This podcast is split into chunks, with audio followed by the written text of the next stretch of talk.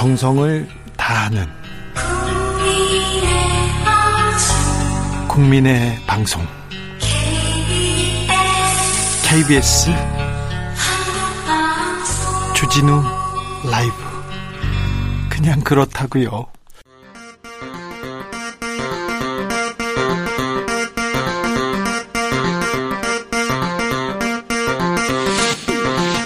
주진우 라이브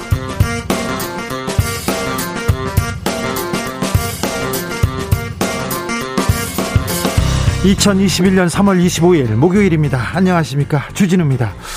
북한이 연이어 거친 발언을 내뱉더니 이번에는 무력 도발까지 감행했습니다. 순항 미사일에 이어 나흘 만에 탄도 미사일로 추정되는 발사체를 동해로 발사했는데요. 바이든 행정부와 기싸움 시작된 걸까요? 북한의 도발 어떤 의미를 가지고 있는지 홍현익 세종연구소 수석연구위원과 분석해 보겠습니다. 코로나19 장기화되고 있습니다. 하지만 우리는 이겨내야 합니다. 이겨낼 수 있습니다. 조금만 더 힘을 내 주십시오. 4차 재난지원금 다음 주부터 지급됩니다. 코로나로 피해 입은 여행, 공연업계 지원폭 대폭 늘어나고요. 농어민 지원 확대됩니다. 소상공인에게 지급되는 버팀목 자금 플러스 어떻게 신청하면 되는지 권칠승 중기부 장관에게 직접 물어보겠습니다. 보궐선거 열기가 뜨거워지고 있습니다. 이제는 검증의 시간입니다. 정책, 청렴, 부패, 비리는 없는지 꼼꼼하게 살펴봐야 합니다. 서울시장, 부산시장 여야 후보들 오늘부터 공식 선거운동 시작했는데요. 부동산 이슈는 여전히 뜨겁습니다. 주진우 라이브 특별기획 박노자의 외에서 대한민국 현재 들여다보겠습니다. 나비처럼 날아 벌처럼 쏜다. 여기는 주진우 라이브입니다.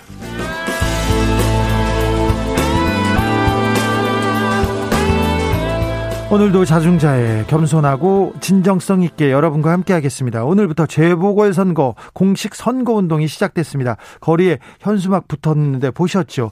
포털에서 방송에서 이제 선거운동 광고 막 나올 수 있습니다. 부디 눈살 찌푸리지 않는 정책 대결이었으면 합니다. 혹시 오늘 눈에 띄는 선거운동 보셨어요? 이거 재밌었다. 이런 운동 재밌었다. 이런 거 보셨으면 알려주십시오. 선거운동 말고 나는 이 운동했다 하면 여러 이 운동 얘기도 들려주십시오. 여러분의 운동 얘기 다 환영합니다. 숨쉬기 운동요. 이건 땡입니다. 이건 아재 개그입니다. 이건 안 됩니다. 몰아내야 됩니다. 타파해야 됩니다. 이런 사람들한테 표를 주면 안 되겠습니다. 자, 샵 9730 짧은 문자 50원, 긴 문자 100원입니다. 콩으로 보내시면 무료입니다. 그럼 주진우 라이브 시작하겠습니다.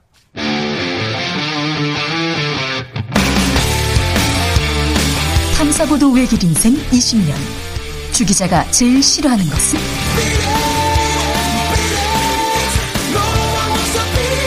이 세상에서 비리와 부리가 사라지는 그날까지.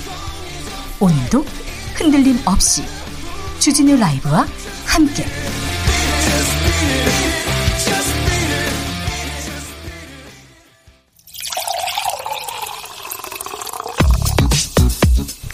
진짜 중요한 뉴스만 쭉 뽑아냈습니다. 줄 라이브가 뽑은 오늘의 뉴스 주스. 정상근 기자 어서 오세요. 네, 안녕하십니까? 북한이 또 미사일을 쏘았어요. 탄도 미사일로 추정되는 발사체를 동해로 발사했다고요? 네, 이 북한은 오늘 오전 7시 6분 그리고 7시 25분에 함경남도 함주 일대에서 동해상으로 탄도 미사일로 추정되는 단거리 미사일 두 발을 발사했습니다. 예, 합동참모부에 따르면 이번 미사일의 비행거리는 약 450km이고요. 어, 고도는 약 60km로 탐지가 됐고요. 어, 세부 재원은 한미 정보 당국이 정밀 분석 중입니다. 아, 북한이 탄도미사일을 발사했다면 지난해 3월 29일 이 강원도 원산에 초대형 방사포를 발사했다고 주장한 이후 1년 만에 있는 일입니다. 어, 그리고 미국 바이든 행정부 출범 이후 첫 탄도미사일 발사가 됩니다. 예. 어, 앞서 지난 21일 북한은 미사일을 발사하긴 했습니다만 그때는 순항 미사일이어서요 어, 유엔 결의에 위배되지 않습니다. 하지만 탄도 미사일은 사거리와 무관하게 유엔 안보리 결의 위반에 해당됩니다. 우리 정부 입장 나왔습니까? 네, 청와대는 오늘 오전 9시 서울 국가안보실장 주재로 국가안전보장회의를 열었습니다. 아, 그리고 회의 후에 입장문을 통해서 이 미국의 대북 정책 검토가 진행되는 가운데 아, 미사일 발사가 이루어진 점에 대해 깊은 우려를 표명했습니다. 미국도 반응을 냈죠? 네, 아직 뭐 바이든 대통령 백악관 국무부도 뭐 공개적인 언급은 없었습니다만 이 한반도를 담당하는 미국의 인도 태평양 사령부만 대변인 논평을 냈습니다. 어, 상황을 계속 주시할 것이라며 동맹 파트너와 긴밀하게 상의하고 있다라고 밝혔습니다. 이 문제에 대해서는 잠시 후 2부에서 홍현익 박사와 함께 자세하게 자세하게 따져 보겠습니다. 분석해 보겠습니다. 코로나 확진자가 10만 명을 넘어섰어요. 네, 오늘 0시 기준 코로나19 신규 확진자가 430명이 나와서요. 어, 누적 확진자가 10만 명을 넘었습니다. 아, 10만 276명인데요. 지난해 1월 첫 코로나19 확진자가 나온 이후 14개월 만입니다. 예. 어, 경남 거제시 유흥업소에서 시작돼서 목욕탕 그리고 대우조선 해양을 잇는 확진자가 누적 157명에 이르렀고요. 어린이집에서도 또 나왔다면서요? 네, 강원도 속초시에 있는 어린이집 세 곳에서 34명의 확진자가 나왔습니다. 운동 선수들도요. 네, 충북 청주에 연구를 둔 이 남자 핸드볼 팀 SK 호크스 팀 선수들 그리고 코치진 10여 명도 확진 판정을 받았습니다. 아, 이들은 지난주에 증상을 보였는데 이 병원이 감기로 판단을 해서 초기 방역에 실패했습니다. 아이고 안타깝습니다. 내일 거리두기 단계 조정 여부가 발표될 예정인데 아이고 단계를 조정할 수 있을까요? 네, 이 현재 거리두기 단계가 이번 주 일요일까지이기 때문에 이 단계를 유지할지 아니면 높일지 내릴지 내일 결정돼서 발표됩니다. 다만 최근 일주일간 하루 평균 지역 발생 확진자가 410명에 이르러서 아직 2.5단계의 범위에 속해 있거든요. 그래서 때문에 어, 거리두기 완화는 좀 어려워질 것으로 보입니다. 문재인 대통령이 백신 접종, 백신 예방 주사를 맞았습니다. 그런데 접종한 간호사한테 간호사한테 곤혹스러운 상황이 벌어지고 있다면서요? 네, 어, 이 간호사분에게 양심 선언을 하라라고 협박하는 분들이 계셔서 이 보건소 업무에 큰 지장을 받고 있다고 합니다. 이게 무슨 소리예요? 네, 이게 문재인 대통령이 바, 백신을 바꿔치기 해서 맞은 거 아니냐라는 네. 의혹이 나왔고 이에 대해서 전문가들도 사실이 아니다라고 얘기를 했는데도 어, 이 간호사에게 좀 압박을 하고 있는 겁니다. 아, 심지어 해당 간호사분이 좀 욕설을 듣고 협박을 당하는 일이 있었다고 하는데요. 어, 논란이 계속되자 이 종로보건소는 신변 보호를 위해서 해당 간호사를 업무에서 배제했습니다. 네. 어, 질병관리청은 어제 이를 경찰에 수사 의뢰했습니다. 아, 이에 종로경찰서가 내사에 착수했고요. 그 이와 별개로 대구경찰청에서도 어, 온라인상의 백신 바꿔치기 글에 대한 내사에 착수했습니다. 아니 백신 위험하다고 빨리 대통령이 맞아서 이 불안을 재워야 되는 거 아니냐 했더니 맞았더니 맞았더니 새치기 했다 그렇게 얘기하다가 이번에는 바꿔치기 했다고 이런 얘기가 나옵니다. 이걸 가지고 방송하고 유튜브에서 돈을 버는 사람들도 있더라고요. 그걸 듣고 그냥 맹목적으로 전화 협박 전화를 건다니 이거 큰일 날 일입니다. 네, 조선일보에서는 이 당국의 불신이 드러난 것이다라고 얘기를 했는데 그 차원의 문제는 아닌 것 같습니다. 예, 참. 어찌 되는지 지켜보겠습니다. 저희가 확인해서 다시 보도해 드리겠습니다. 추가 경정 예산안이 국회를 통과했습니다. 네, 코로나19 사태 대응을 위한 올해 첫 추가 경정 예산안이 오늘 오전 국회를 통과했습니다. 어, 총 금액이 14조 9천억 원에 이르고요. 네. 이 중에 절반 정도인 7조 3천억 원이 소상공인 그리고 자영업자의 긴급 피해 지원에 사용됩니다. 이 부분에 대해서는 저희가 잠시 후에 권칠승 장관에게 자세하게 물어보겠습니다. 자, 오늘부터 재보궐선거 공식 선거운동이 시작됐습니다. 벽보가 뭐 딱 붙고요. 프랭카드도 딱 붙어 있습니다. 시작부터 그런데 고소 고발전 뜨겁네요. 네, 더불어민주당과 국민의힘 간의 고소 고발이 이어지고 있습니다. 어, 일단 민주당은 오세훈 국민의힘 서울시장 후보의 어, 내곡동 의혹과 관련해서 고발을 이어가고 있는데요. 이 오세훈 후보가 문제의 땅의 존재와 위치를 몰랐다라고 한 것을 두고 허위사실 공표로 고발을 했고요. 이 내곡 지구 개발 과정에서 자신이 전결권을 행사했다고 증언한 서울시 전 주택국장도 고발했습니다. 네. 이 박영선 후보는 또한 자신이 소유했던 이 도쿄 아파트를 두고 초호화 아파트 그리고 야스쿠니뷰 등의 주장을 한 이 국민의힘의 성일종, 김은혜, 김도우 의원과 이준석 전 최고위원을 어, 허위사실 유포 등 혐의로 고소했습니다. 어, 그리고 박형준 저 국민의힘 부산시장 후보의 재산 신고 변경에 대해서도 고발을 했습니다. 네. 어, 국민의힘 측에서도 고소고발이 이어지고 있는데요. 그 오세훈 후보 측은 이 내곡동 투기 의혹을 제기한 천준호 고민정 의원을 어, 역시 허위사실 공표 등 혐의로 어, 지난 10일 검찰에 고발했습니다. 또 다른 고소도 있었죠? 네, 이 박형준 국민의힘 부산시장 후보는 자녀의 대학 입시 비리 의혹을 제기한 장경태 의원 등을 공직선거법 위반 등 혐의로 검찰에 고발했고 자녀 입시 비리 관련 의혹을 제기한 김승현 전 홍익대 미대 교수 등에 대해서도 5억 원의 손해배상 소송을 제기했습니다. 예. 어, 그리고 이 조강지처를 벌였다라는 표현을 쓴 남영희 더불어민주당 부산시장 후보 대변인에 대해서도 강력한 법적 조치를 하겠다라고 밝혔습니다. 또 고발을 하겠는데요. 어, 김종인 국민의힘 비상대책위원장이 안철수 국민의당 대표를 또 비판했어요. 네, 어제 JTBC 뉴스룸과 인터뷰를 했는데요. 어, 안철수 대표에 대한 비판을 이어갔습니다. 아, 김종인 위원장은 안철수 대표의 대선 출마 여부에 대한 질문에 어, 서울시장 후보로 단일화가 안 되니까 대선 행보를 또 한 번 해보겠다는 뉘앙스를 비췄다라면서 어, 그러나 가능하지 않다라는 말을 했습니다. 그러면서요. 네, 사회자가 그 이유를 물어봤는데요. 어, 김종인 위원장은 본인이 내년에 정권 교체를 꼭 해야 한다고 했는데 본인이 장애 요인이 될 것 같으면 정권 교체에 지장을 초래할 것이다라며 어, 그걸 할 수 있겠냐라고 반문했습니다. 어, 그래서 사회자가 이 안철수 대표가 정권 교체에 장애가 될 수 있다고 보냐라고 물었는데 그럴 가능성이 농후하다라고 답변했습니다. 안철수 대표가 정권 교체에 장애가 될 가능성이 농후하다. 허허 참 단일화를 어렵게 이루고 지금 선거운동을 같이 한다고 하는데 김종인 비대위원장이 바로 안철수 대표를 저격했습니다. 그러자 홍준표 무소속 의원이 또 김종인 위원장을 비난했습니다. 네, 홍준표 의원은 자신에 대한 비판을 참지 못하고 분노와 감정으로 대응하는 것은 어른답지 않은 행동이라면서 어, 백석의 거대 야당이 후보자를 못 낼 지경까지 당을 몰고 몰아간 걸 반성해야지 군소야당 출신인 안철수 후보 한 사람 제쳤다고 어, 오만방자한 모습은 큰 정치인답지 않다라고 주장했습니다. 어, 그러면서 아름다운 단일화 흥행을 해준 안철수 대표를 끝까지 비방하면 서울시장 선거에도 좋지 않다라며 마무리 잘하고 아름답게 퇴임하라라고 주장했습니다. 이상하죠. 홍준표 의원은 김종인 위원장이 하는 일마다 이렇게 비판을 합니다. 옛날에는 안철수 후보를 그렇게 비판하다가 안철수 네네. 언젠가부터는 안철수 후보를 그렇게 또 이렇게 칭찬하고요. 왜 그러는지. 네, 왜 그러는지 어, 홍준표 대표가 홍준표 전 대표가 어, 방송에 한번 나오시기로 했습니다. 나오시기로 했으니 모셔다가 한번 물어볼게요. 나오시기로 했습니다. 네. 네. 언제 나올지는 모릅니다. 네. 이재용 삼성전자 부회장의 프로포폴로 여기에 대해서 기소를 못하고 있었어요, 검찰이. 그런데 수사심의위원회를 열어달라고 삼성에서 요구를 했고요. 검찰 수사심의위원회가 내일 열린다고 합니다. 네, 어, 이 마약 관련 사건까지 검찰이 기소 여부를 논의하는 수사심의위원회를 여는 경우는 없었습니다. 네, 어, 네, 아주 드물죠. 아, 거의 이번, 거의 찾기 어렵습니다. 그렇습니다. 그 이번에도 검찰은 이재용 부회장의 소집 요청에 응했습니다. 네. 어, 이에 따라 내일 검찰 심의위원회가 열립니다. 아, 수사심의위원회는 국민적 의혹이 제기되거나 사회적 이목이 쏠린 사건의 수사 과정을 심의하고 수사 결과의 적법성을 평가하기 위한 제도인데요. 대검찰청이 추첨을 통해 소집한 현안 위원들이 수사심의위 안건에 올라온 사건을 검토해서 어, 수사, 기소, 구속영장 청구 여부 등을 판단해서 검찰에 권고를 하는 제도입니다. 예, 앞서 국민권익위원회는 지난해 1월 그 이재용 부회장이 한 성형외과에서 프로포폴 상습 투약했다라는 공익 제보를 받아서 검찰에 수사를 의뢰한 바 있는데요.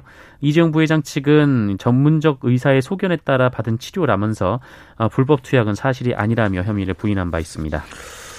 아니 새벽에 병원에 가서 맞고 네. 또 집에 또 간호사만 불러서 맞고 그랬는데 이게 뭐 합법적이다 전문적인 소견에 따라 받은 치료라고 아무튼 주장하고 주장하고 있습니다 수사 심의위원회까지 열리는 건 굉장히 이례적인 일입니다.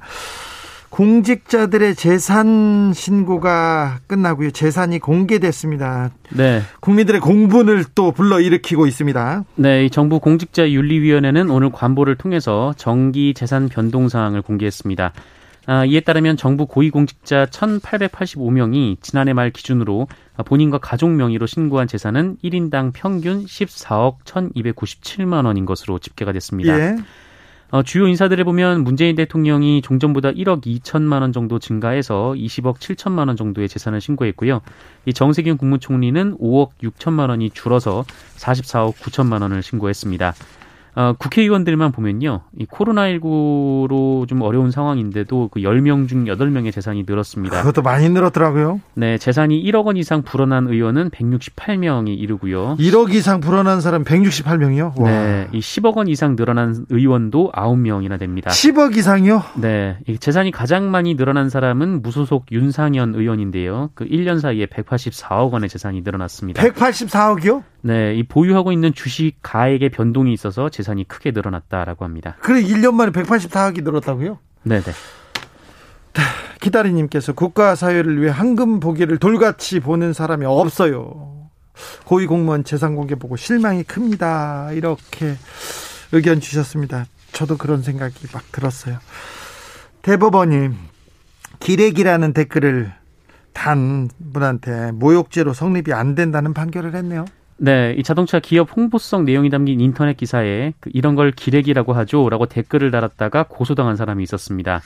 어, 이에 대해 1, 2심은 기레기라는 의미가 사람의 사회적 평가를 저하시키는 경멸적 감정을 표현하는 것이므로 어, 모욕한 것이 맞다라며 벌금 30만 원을 선고했는데 벌금 30만 원. 네, 대법원은 사회 상규에 위배되지 않는 행위라며 이게 모욕적 표현임은 분명하나 타당성 있는 사실을 전제로 자신의 의견을 밝히는 과정에서 사용했다면 형사처벌 대상은 될 수 없다라고 무죄 취지로 판결을 했습니다. 네, 어떤 기사였어요? 홍보성 기사에다가 이렇게 댓글을 단 건가요? 네, 이 대법원은 이 관련 관련해서 기사가 좀 당시 이제 문제가 좀 있었던 기업을 홍보하고 옹호하는 듯한 식으로 이제 받아들여질 수 있었다라면서 어, 이 댓글이 다른 댓글과 비교했을 때 지나치게 악의적이라고 하기도 어렵다라고 판단했습니다. 아무 곳에나 달면 안 됩니다. 비방하면 안 되는데 좀 문제가 있었던 기사여서 이런 판결이 나온 것 같지 않나 이렇게 생각합니다. 홍보하는 듯한 기사로 비춰질 가능성이 있어서 이렇게 대법원에서 판결을 내렸다는 것 같습니다. 자, 주스 정상근 기자 함께했습니다. 감사합니다. 고맙습니다. 근희님께서 먼지가 많아서 숨쉬기 운동도 힘들어요. 이렇게 하겠습니다. 아 그렇습니까? 9510 그럼 숨 참기 운동은 괜찮나요? 그런 그렇습니다. 아 예 괜찮습니다. 숨쉬기 운동도 다 괜찮다고 하겠습니다.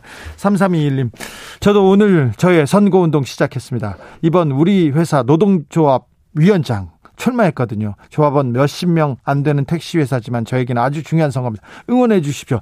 응원합니다. 3321님. 그, 아, 네. 그래서 노동자의 가치를, 노동자의 의 권익을 위해서 힘써 주십시오. 1521님께서는 보궐시장 선거판은 뜨거울지 모르지만 민심은 차갑습니다. 방송에서는 자극적으로 정치율 올리려고 그런 마음 이해되지만 정말 지겹습니다. 진짜 음지에 계신 분들을 위한 중대재해기업 처벌법 누더기로 어찌 되어가고 있는지 이렇게 물어봅니다. 아, 중대재 아, 중대기업 재처 중대재해법 기업 처벌법이 빠졌어요. 그래서 중대재해법이라고 하는데 어떻게 누더기 되지 않고 잘 통과되는지 지켜보겠습니다. 교통정보센터 다녀오겠습니다. 공인혜 씨. 주진우 라이브.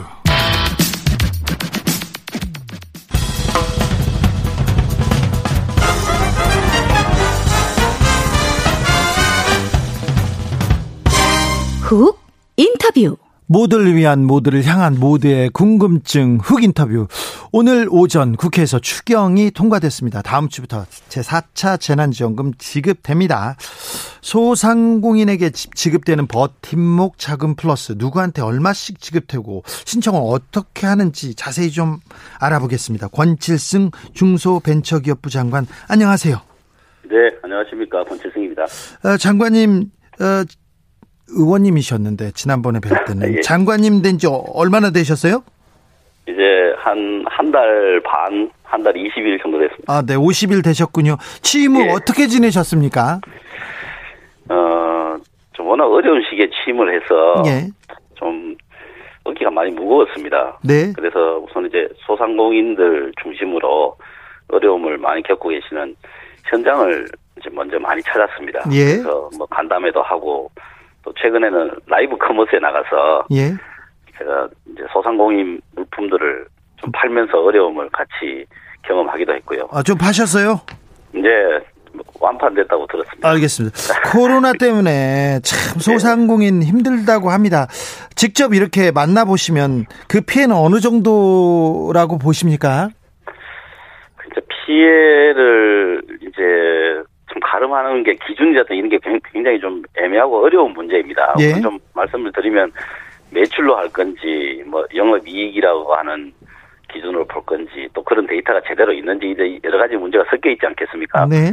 예, 그런데 우선 이제 큰 틀에서 좀 확인할 수 있는 부분은 매출 아닌가 싶습니다. 네. 매출로 보면은 작년 1월에 1월 중순에 이제 어, 코로나가 시작됐는데요. 그 이제 2월 달부터 이제 경기가 코로나 영향을 직접적으로 받기 시작했는데 이 소상공인 매출 비율을 보면요. 이제 네. 전년 동기로 보면 작년 2월 달에 71%입니다. 그러니까 한 30%가 줄어버린 거죠. 네. 어, 그리고 12월 달, 이제 작년 12월 달에 한 이제 서너 달 전에는 63%로 떨어졌습니다. 그러니까 거의 40% 정도 매출이 이제 감소한 거죠. 예. 그 전해에 비해서. 그러다가 이제 올해 1월 달에는 한 75% 정도 조금 이제 상향되는 어, 좀 나아지다가 예, 조금 나아지기는 하고 있습니다만 아직까지 아직까지는 뭐 어려움이 그동안의 어려움이 계속 쌓여 있고 또 향후도 불투명하기 때문에 네. 아직은 어려운 상황입니다. 예. 음, 다음 주부터 지급되는 소상공인 버팀목 자금 플러스에 대해서 좀 네. 여쭤보겠습니다. 요거 네네. 뭡니까? 예전에 버팀목 자금은 들어봤는데 자금 네네. 플러스는 뭡니까? 플러스는 기존에 이제 플러스가 없던 그냥 버팀목 자금에 비해서 네. 조금 대상자도 더 넓고 그리고 지원의 규모도 좀 더 두텁습니다. 네. 제가 좀 그러니까 사각지대가 조금 더 많이 해소 해소된 그런 프로그램인데요. 이번 추경 그러니까 예산으로 마련된 걸 가지고 지금 주는 거죠? 그렇습니다. 우선 이제 금액 대비로 보면요. 네. 어, 버팀목 자금은 4조 천억 정도 됩니다. 전체 어. 지출되는 금액이요. 일단 맞네요. 4조요. 예. 예. 근데 이거는 이제 중소벤처기업부에서 나가는 것이고 이 위에도 뭐 고용부라든가 산업부라든가 이런 데서 또 나가는 것들이 있습니다. 네. 일단 이 이제 지원으로 나가는 피해 지원금으로 나가는 것만 지금 말씀을 드리는 예, 겁니다. 4조 원대. 이번에는 예. 이번에는 한 6조 7천억 정도로 추정하고 있습니다. 6조 7천억이요? 예. 그래서 이제 전번보다는 훨씬 더 일단 전체 규모에서 훨씬 더 커졌고요. 네. 그동안에 이제 사각지대 아니냐 또 예. 이제 형평성이 좀 없는 거 아니냐고 지적됐던 부분들이 있었는데요. 상시 근로자가 이제 5인 미만의 사업체에만 지원을 했었습니다. 저번에는. 네. 네. 근데 이번 이제 플러스에서는 상시 근로자 그 근로자 수 제한을 없앴습니다. 예. 예. 그리고 또 이제 일반 업종에 있어서도 매출 한도를 어 전에는 4억 원으로 했었는데 이번에는 10억 원으로 확대를 해서 네. 훨씬 더 많은 소상공인들이 여기 이제 포함되도록 했고요. 네. 또 이제 개업한 업체도 지난번에는 20 작년 11월까지 개업한 업체를 대상으로 했는데 이번에는 어, 올해 2월까지 개업한 업체까지 포함될 수 있도록 아주 최대한 잡았습니다. 아, 예. 예. 그리고 또 이제 전에는 이제 집합 금지 사업체에 대해서 300만 원을 저희들이 지원을 해드렸는데요. 이번에는 네. 400만 원 혹은 500만 원 네. 이렇게 해서 지원 금액도 더 늘렸습니다. 알겠습니다. 아, 네. 6조 7천억 원 얘기하는데 아, 중소벤처기업부가 이렇게 아, 많은 일을 많은 예산을 쓰고 많은 일을 하는구나 이런 생각이 듭니다. 버팀목 자금 플러스 신청하려면 어떻게 해야 됩니까? 지금 저희들 이제 신청을 받는 지급할 이제 신, 지급할 테니 신청해 주십시오라고 이제 안내문을 보내는 날짜를 네. 다음 주 월요일로 지금 디데이로 잡고 있습니다. 이제 월요일부터 이렇게 문자를 보냅니까? 그렇습니다. 네. 이제 문자가 가면 그 네. 문자를 네. 받아보시는 분들이 신청을 해주시면 이제 네. 저희들이 어 당일 가능한 당일 이제 입금하는 걸로 아, 목표를 잡고 있고요. 예. 어 신청하시는 방법은 휴대폰으로도 가능하고 예. 그리고 컴퓨터로 어 인터넷 홈페이지로 예. 어, 들어오셔서 버팀목 자금 플러스 이렇게 치시면 됩니다. 거기에 인터넷 홈페이지에서 예. 신청하실 수도 있습니다. 대상자한테는 일단 문자가 가는군요. 그렇습니다. 네. 네. 아, 중기부에서 코로나로 피해를 입은 소상공인 영업 손실 피해 지원을 위한 법제화를 추진하고 있다는데 이 네. 논의는 어느 정도 이루어지고 있습니까? 지금 정부 내에서는 관계부처 TF를 지금 만들었습니다. 네. 만들어서 소상공인 손실 보상 제도에 대해서 이제 여러 가지 어, 법적인 또 정책적인 검토가 진행되고 있고요. 네. 지금 이제 국회에서도 법안이 22건이 지금 발의돼 있습니다. 아, 그래요? 예. 근데 여러 가지 방식이 있죠. 뭐 특별, 특별법 방식도 있고 여러 가지 입법 형식이 논의 중인데 정부에서는 소상공인 지원법을 개정해서 예. 그것을 중심으로 어, 하는 게 어, 효과적이겠다라고 하는 입장이고요. 네. 어, 국회하고 적극적으로 협조, 협의해가지고 신속하게 입법이 되도록 노력하겠습니다. 아, 중기부에서 정부에서 국회에서 뭐, 뭐 입법도 내고 법안도 내고 다 좋은데 네. 아, 이 피해 뭐 자금 지원보다도 자 네. 은행 이자 장기 무이자 좀 대출 좀 해주고 은행 이자 좀 유예해 달라 이런 요구도 큽니다. 여기에 대한 중기부의 입장은 어떻습니까? 저도 그 부분에 대해서 많이 듣죠, 실제. 네, 많이 듣습니다. 네. 아주 많이 듣고 정부 내부에서도 전 논란도 많이 있는 걸로 제가 알고 있거든요. 네. 아마 뭐 제가 장관으로 임명되기 전에도 많은 논쟁이 있었던 걸로 알고 있습니다. 네. 그래서 네. 저는 어 지금 이제 재난 지원금하고 저금리 융자 프로그램을 지금 정부가 가동을 하고 있습니다. 두 개를 예. 하고 있는데 저는 뭐 어, 무이자까지는 못 가더라도 네. 초초금리, 네. 초초저금리, 네. 예, 그냥 그냥 저, 초저금리가 아니고 초초저금리 융자 프로그램 정도는 어, 추진을 해야 된다고 보고 네. 무이자 어, 대출 부분도 한번 깊이 있게 검토를 한번 해봐야 된다 그렇게 생각하고 있습니다. 은행권에서도 얘기를 은행권하고도 얘기를 나누고 있습니까? 어 과거에 뭐 제가 그 장관으로 오기 전에 네. 뭐 논의가 있었던 걸로 알고 있는데 예. 한번 지금의 상황이 이제 길어지면 네. 점점 더 어려워지는 거 아니겠습니까? 예. 이 상황이 길어지면 그러면 그러니까 어 이전에 했던 검토했던 때보다 지금의 상황이 어좀 더 어려워진 것으로 판단하고 네.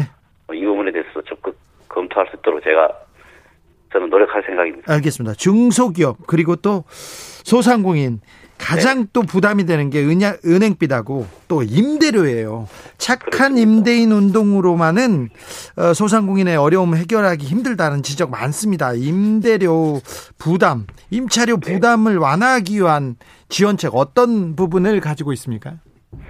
우선은 이제 뭐 저금리 특별 대출 같은 거를 어, 임차료 부담을 좀 완화하기 위해서 하고는 있습니다. 네. 하고 있는데 지금 우선 통계를 좀 말씀을 드리면요. 우리나라 네. 소상공인들이 임차 비율이 한 79%, 네. 거의 한 80%가 된답니다. 그렇죠. 그래서 네, 네 자가에서 네. 자가에서 이제 영업하시는 분들이 한 20% 정도밖에 안 된다는 뜻이죠. 네.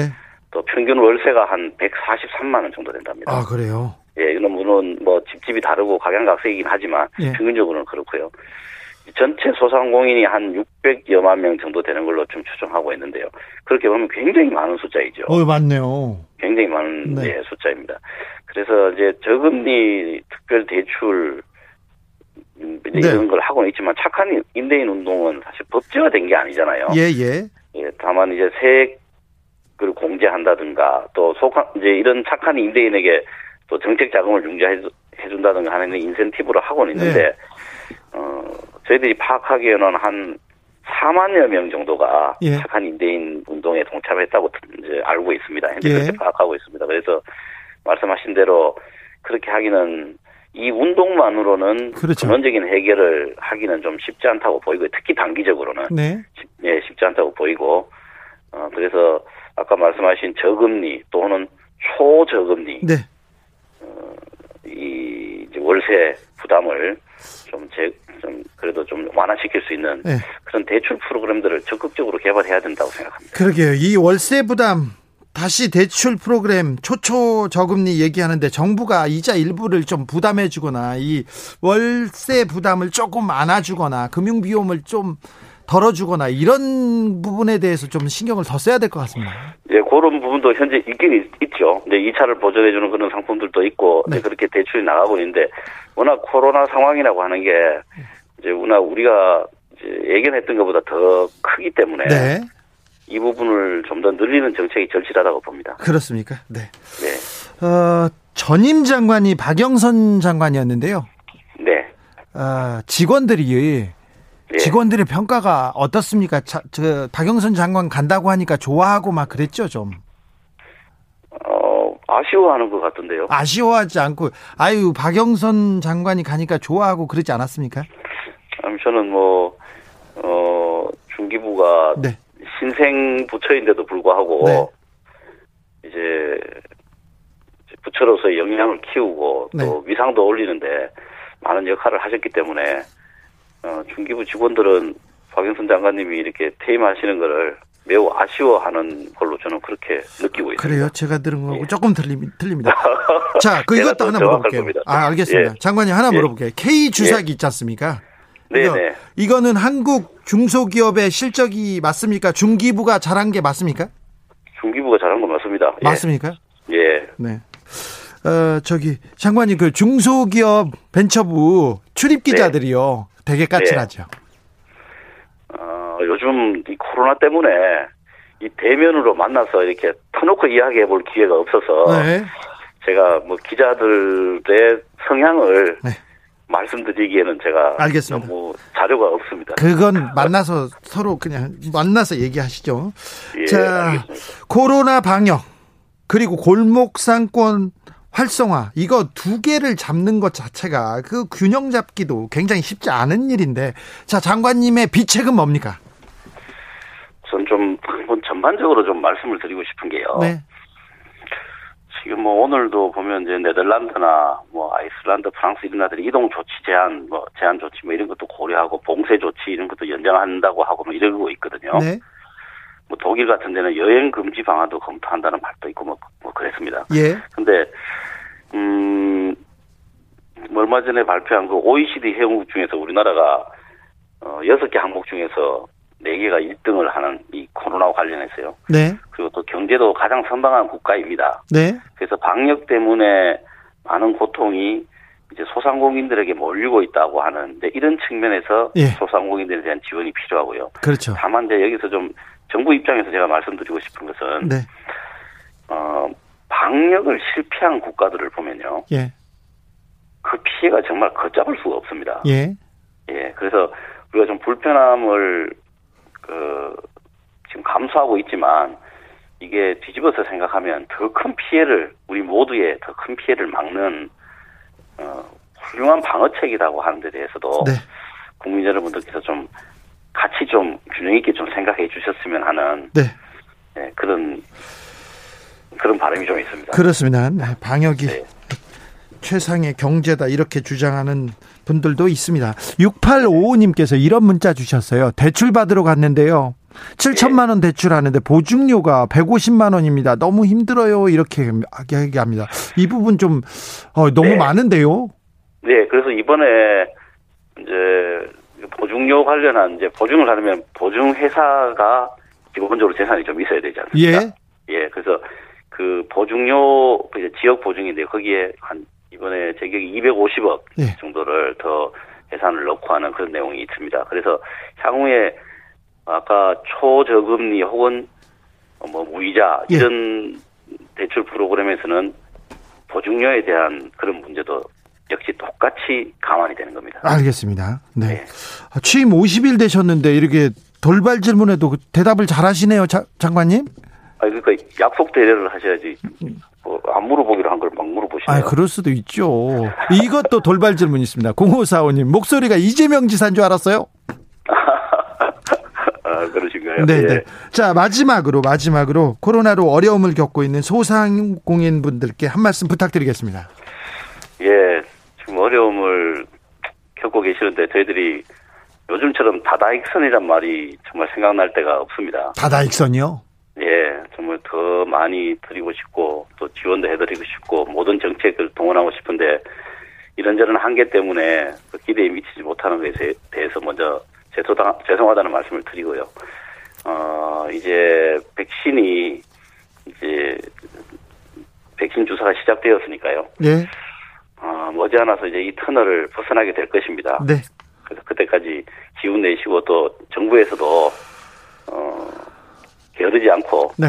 우리 소상공인분들 그리고 또 이것 때문에 여러 가지 피해를 보고 계시고 어려움을 겪고 계시는 국민들께 힘이 될 수 있는 방안들을 꾸준히 찾도록 하겠습니다. 더 열심히 뛰어주십시오. 네, 감사합니다. 지금까지 권칠승 중소벤처기업 부 장관이었습니다. 감사합니다. 나비처럼 날아 벌처럼 쏜다. 주진우 라이브.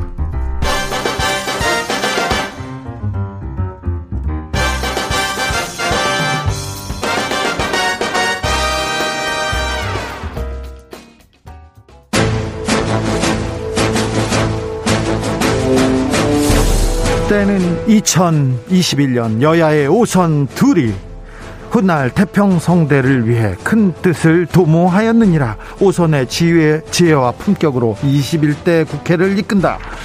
오선의 정치비책 정비록. 소년급제 하지만 줄서기 정치 거부해왔다. 두 국회를 이끄는 인격 품격의 쌍두마차. 수도권 내리오선 안민석 더불어민주당 의원님 오셔, 어서 오세요. 네 안민석 의원입니다 부산 내리오선 조경태 국민의힘 의원님 안녕하세요. 네 안녕하세요. 조경태입니다. 네두 분의 신상 발언으로 정비록 시작하겠습니다. 조경태 의원님. 예 오늘 날씨가 어, 상당히 좀 어, 봄 날씨라고 할 정도로 쾌적한면서 따뜻한 날씨인 것 같습니다. 네. 지금 보궐선거가 지금 치러지고 있습니다만은 어, 이번 선거를 통해서 또 국민들 마음에 조금이나마 좀 위안이 될 수 있는 어, 그런 시간들이 되었으면 좋겠습니다. 안민석 의원님. 네. 아까 점심때 보니까 여의도에 벚꽃이 피기 시작을 했습니다. 네. 정치인들은 또 이렇게 우리 예, 예, 국민들의 마음도 네. 이 벚꽃이 활짝 피듯이 네. 이 코로나 시대를 빨리 종식하고 네. 마음의 봄을 맞았으면 하는 심정이고요. 네.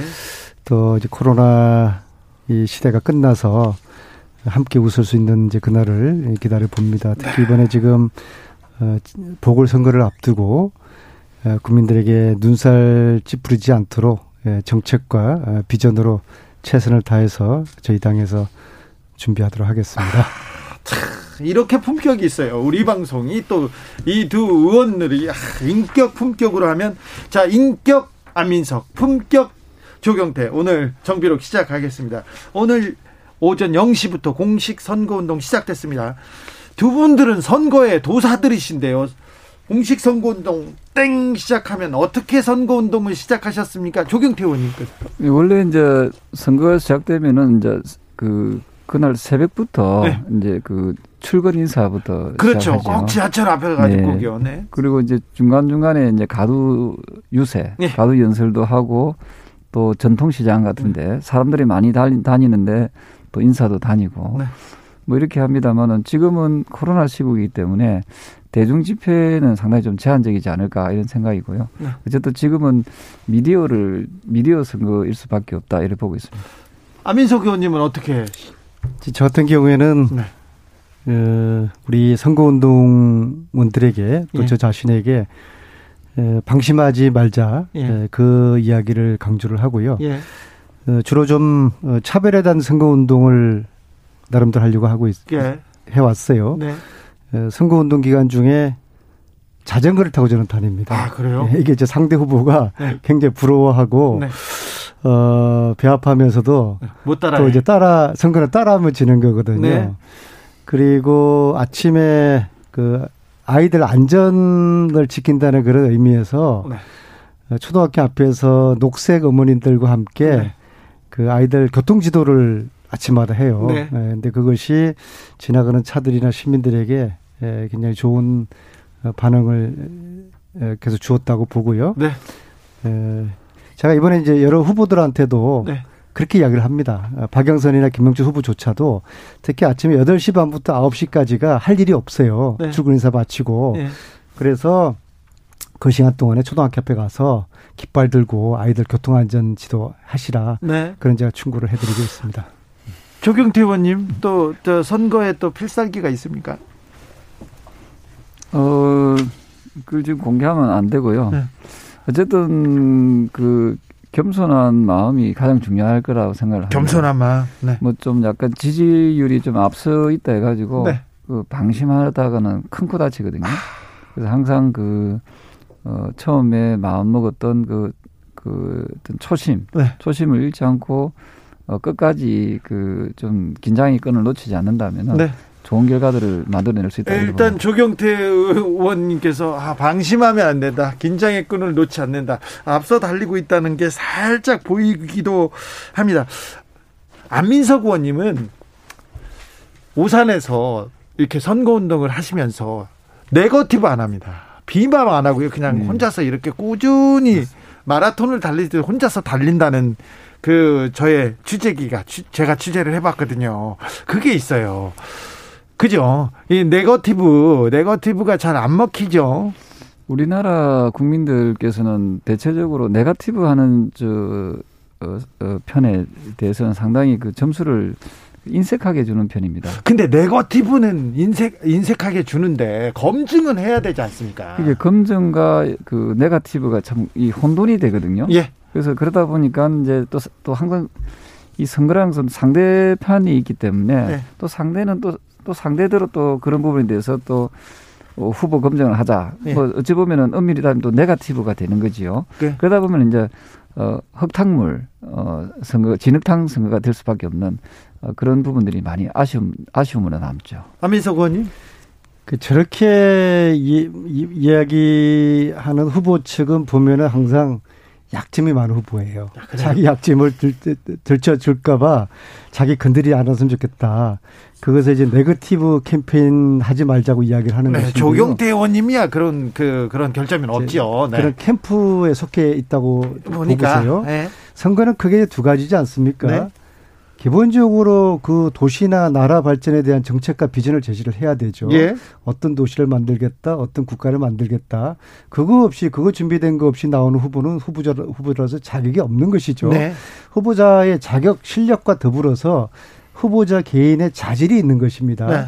도덕성이라든지 인품이라든지 네. 그 사람이 살아온 인생을 검증을 하는 어, 자질적인 측면이 있는 것이죠. 네.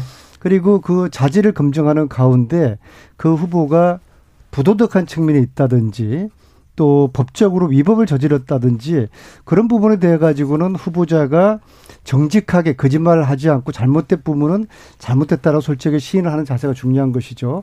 정치를 하다 보면 또 사람이 살다 보면은 실수할 수도 있고 잘못할 수도 있는 것이죠. 그런데 그것을 거짓말 해명을 할 경우에는 이것은 유권자들의 혹독한 이제 심판을 받게 될 것입니다. 지금 네. 현재 오세훈 후보나 박형준 후보가 어, 비리에 대해서 의혹들에 대해서 하는 거짓말을 보면은 이것은 어, 유권자들이 납득하기 어려운 수준을 지금 넘어선 그런 상황으로 지금 가고 있고 네. 어, 앞으로 남은 선거 기간 동안에 가면 갈수록 그런 그 두 후보 어, 야당 후보에 대한 그런 정말 까도 까도 계속 양파처럼 나오는 그러한 것들을 유권자들이 보면서 이제 이 선거가 우리가 사실 좀 어, 뒤처진 게 시작을 했는데 가면 갈수록 우리 후보들의 진범 진면목이 나타나서 우리들은 치고 올라가고 상대 후보들의 양파 껍질이 까여지면서 어, 지지도가 상대는 내려가는 그래서 막판에 어, 박빙으로 이 선거가 어, 끝나지 않을까라는 그런 어, 기대를 예측을 해봅니다. 조경태 의원님? 그, 뭐, 선거의 예측은, 그, 저는 뭐, 양쪽 다 상당히 좀, 뭐, 어, 어, 어 박빙으로 갈 수 있고, 음. 또 예측 불허할 수 있다고 생각을 합니다. 네, 상당히 겸손하게. 예, 다만, 이제 그, 박영준 후보와 오세훈 후보에 대해서 말씀하셨지만, 사실은 그 박영순 후보하고 김영준 후보도 여러 가지 의혹들이 참 많이 있거든요. 아, 그래요? 네네. 그런 부분에 대해서 서로가 공세를 가하기 시작하면 끝이 없다 이거죠. 그래서 저는 개인적으로 어 부산 시민들께서는 지금 가장 그 첫 번째로 꼽는 이번 선거에 가장 첫 번째로 꼽는 사안이 지역 경제 활성화라고 돼 있거든요. 네네. 이게 그 여론조사에 보면 한 30, 31.4% 정도 나오는데 부산의 민심은 경제에 있다. 그렇습니다. 그 지역 경제를 활성화시키는데 어떤 후보가 더 적합하냐 이걸 보고 판단하겠다는 거거든요. 예. 그 이런 점에서 지금 여당에서 사실은 이번 선거는 참 희한한 게 원래 네가티브 전략은 힘없는 야당에서 많이 쓰는 전략인데 이번에는 보니까는 힘 있는 여당에서 네가티브를 많이 쓴다. 이것은 결국은 선거에서 이걸 좀 좀 열세를 스스로 인정하고 있지 않는가 이런 걸 열세여서 민주당이 지금 네거티브를 한다 얘기합니다. 강옥수님께서 내곡동 땅이 어떻다고요? BBK가 어떻다고요? 새빨간 거짓말입니다, 여러분.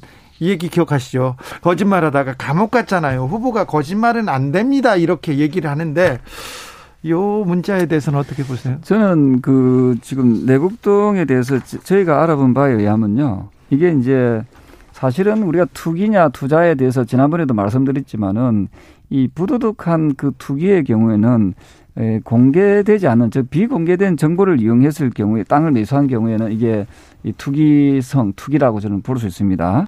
하지만 지금 내곡동 땅은 이, 이 저희들이 받아본 자료에 의하면은 오세훈 후보 처가가 상속받은 땅이라거든요. 예. 그럼 이런 경우에는 이 비공개 정보에 의해서 이게 매수된 땅이 아니다 이 말입니다. 그래서 이런 부분에 대해서도 아마 청취자 여러분들께서 이제 명확하게 잘 살펴봐 주실 거라 보고 있고요. 저는 이 자리에 비해서 박영선 그 후보께서 이 동경에 있는 일본에 있는 그 집이 있더라 일본에 집이 있더라고요. 예. 혹시 주 기자님 그 알, 고 계십니까? 아, 예, 저도 보도 봤죠. 근데 최근에 그 집을 팔았다 안 팔았다 가지고 또 논란이 많이 있던데. 네. 그럼 집을 매매해서 매매 계약서가 있을 겁니다. 네. 매매 계약서를 우리가 보통 집 팔고 사고 팔고 할 때 매매 계약서가 있지 않습니까? 있죠. 그 매매 계약서만 보여주면은 이거는 적극적으로 이건 해명이 되는 부분인데 그렇죠. 왜 매매 계약서를 보여주지 않는지 그 부분에 대해서 상당히 그 우리 더불어민주당에 좀 궁금해서 물어보고 싶습니다. 안민석 의원님. 뭐 누구든지 이제 허물은 있는 것이죠. 그런데 그것을 설명하고 해명을 할 의무가 있지 않습니까? 예? 후보자는. 예. 그 과정에서 이제 거짓말을 하면 안 되는데 지금 현재 오세훈 후보나 박형준 후보 두 분의 해명 과정에서 드러난 거짓말들이 너무나 뻔한 거짓말들을 하고 있어요. 오세훈 네. 후보 같은 경우에 그린발트를 해제하는 것은 청와대까지 보고를 하는 것인데 그것을 서울시장이 몰랐다라고 이야기를 하거나 한다든지 그 다음에 뭐 차익이 36억이었는데 그 땅의 존재를 그걸 뭐 모르는 것으로 해명을 한다든지 그것은 너무나 뻔한 거짓말을 하는 것이죠. 거짓말에 이제 문제가 있는 것입니다. 그 다음에 박형진 후보 같은 경우에는 어 LCT. 고급 빌라를 지어놓고서 등기를 안 했는데 이것을 네. 몰랐다. LCT를 두 채를 사고 파는 과정에서 자기는 잘 모르는 일이다. 우연히 뭐 LCT의 조각이 조각품이 그게 뭐 한 20억이 넘죠. 18억과 다른 미술품까지 합하면 네. 28억입니다. 어, 본인의 처가 우연히 그렇게 들어갔다. 전부 다 이걸 갖다가 뭐 우연이라는 것으로 포장을 하면서 까도난 박영준, 박영준에서 우연히 박영준으로 그렇게 좀 별칭을 붙여야 되지 않나. 그러니까 정확하게 해명을 하면은 국민들이 납득을 할 텐데 그것을 숨기고 은폐를 하고 거짓말을 하니까 이것에 대한 그 문제를 삼는 것이고 그러나 그런데 이렇게 거짓말하는 후보에 대해 가지고 조경태 의원님처럼 네거티브 하지 말라고 그러면은 선거를 뭐하러 합니까? 조경태 의원님 제가 긍정을 그, 하는 과정인데요. 제가 그 부분에 대해서 그 뭐그 그 후보 쪽 입장을 정확하게 들어봐야 되겠습니다만은 방금 제가 저 질, 드렸던 질문에 대해서는 답을 안 했거든요. 뭐냐면은 박영선 후보가 분명히 동경에 있는 일본에 있는 집을 매매를 했다, 매각을 했다라고 했는데 그럼 거기에 대해서 매매 계약서를 정확하게 제시하면 되는데 아직까지도 거기에 대해서 지금 얼렁뚱땅 넘어가려고 한단 말입니다. 그래서 이런 부분에 대해서 더불어민주당에서 나서서 매매 계약서를 어, 적극적으로 그 공개할 의향이 있는지 저는 묻고 싶습니다. 뭐 공개하라는데요. 해야 되겠는데요. 제가 뭐 박영선 후보의 대변인은 아니기 때문에 거기에 대해서 이제 세세하게 답할 입장은 못 되지만은 네. 아마 박영선 후보의 입장으로서는 어, 일본의 아파트를 매매하는 과정이 우리하고 좀 차이가 있다라는 이제 그런 네. 해명을 하셨고 네.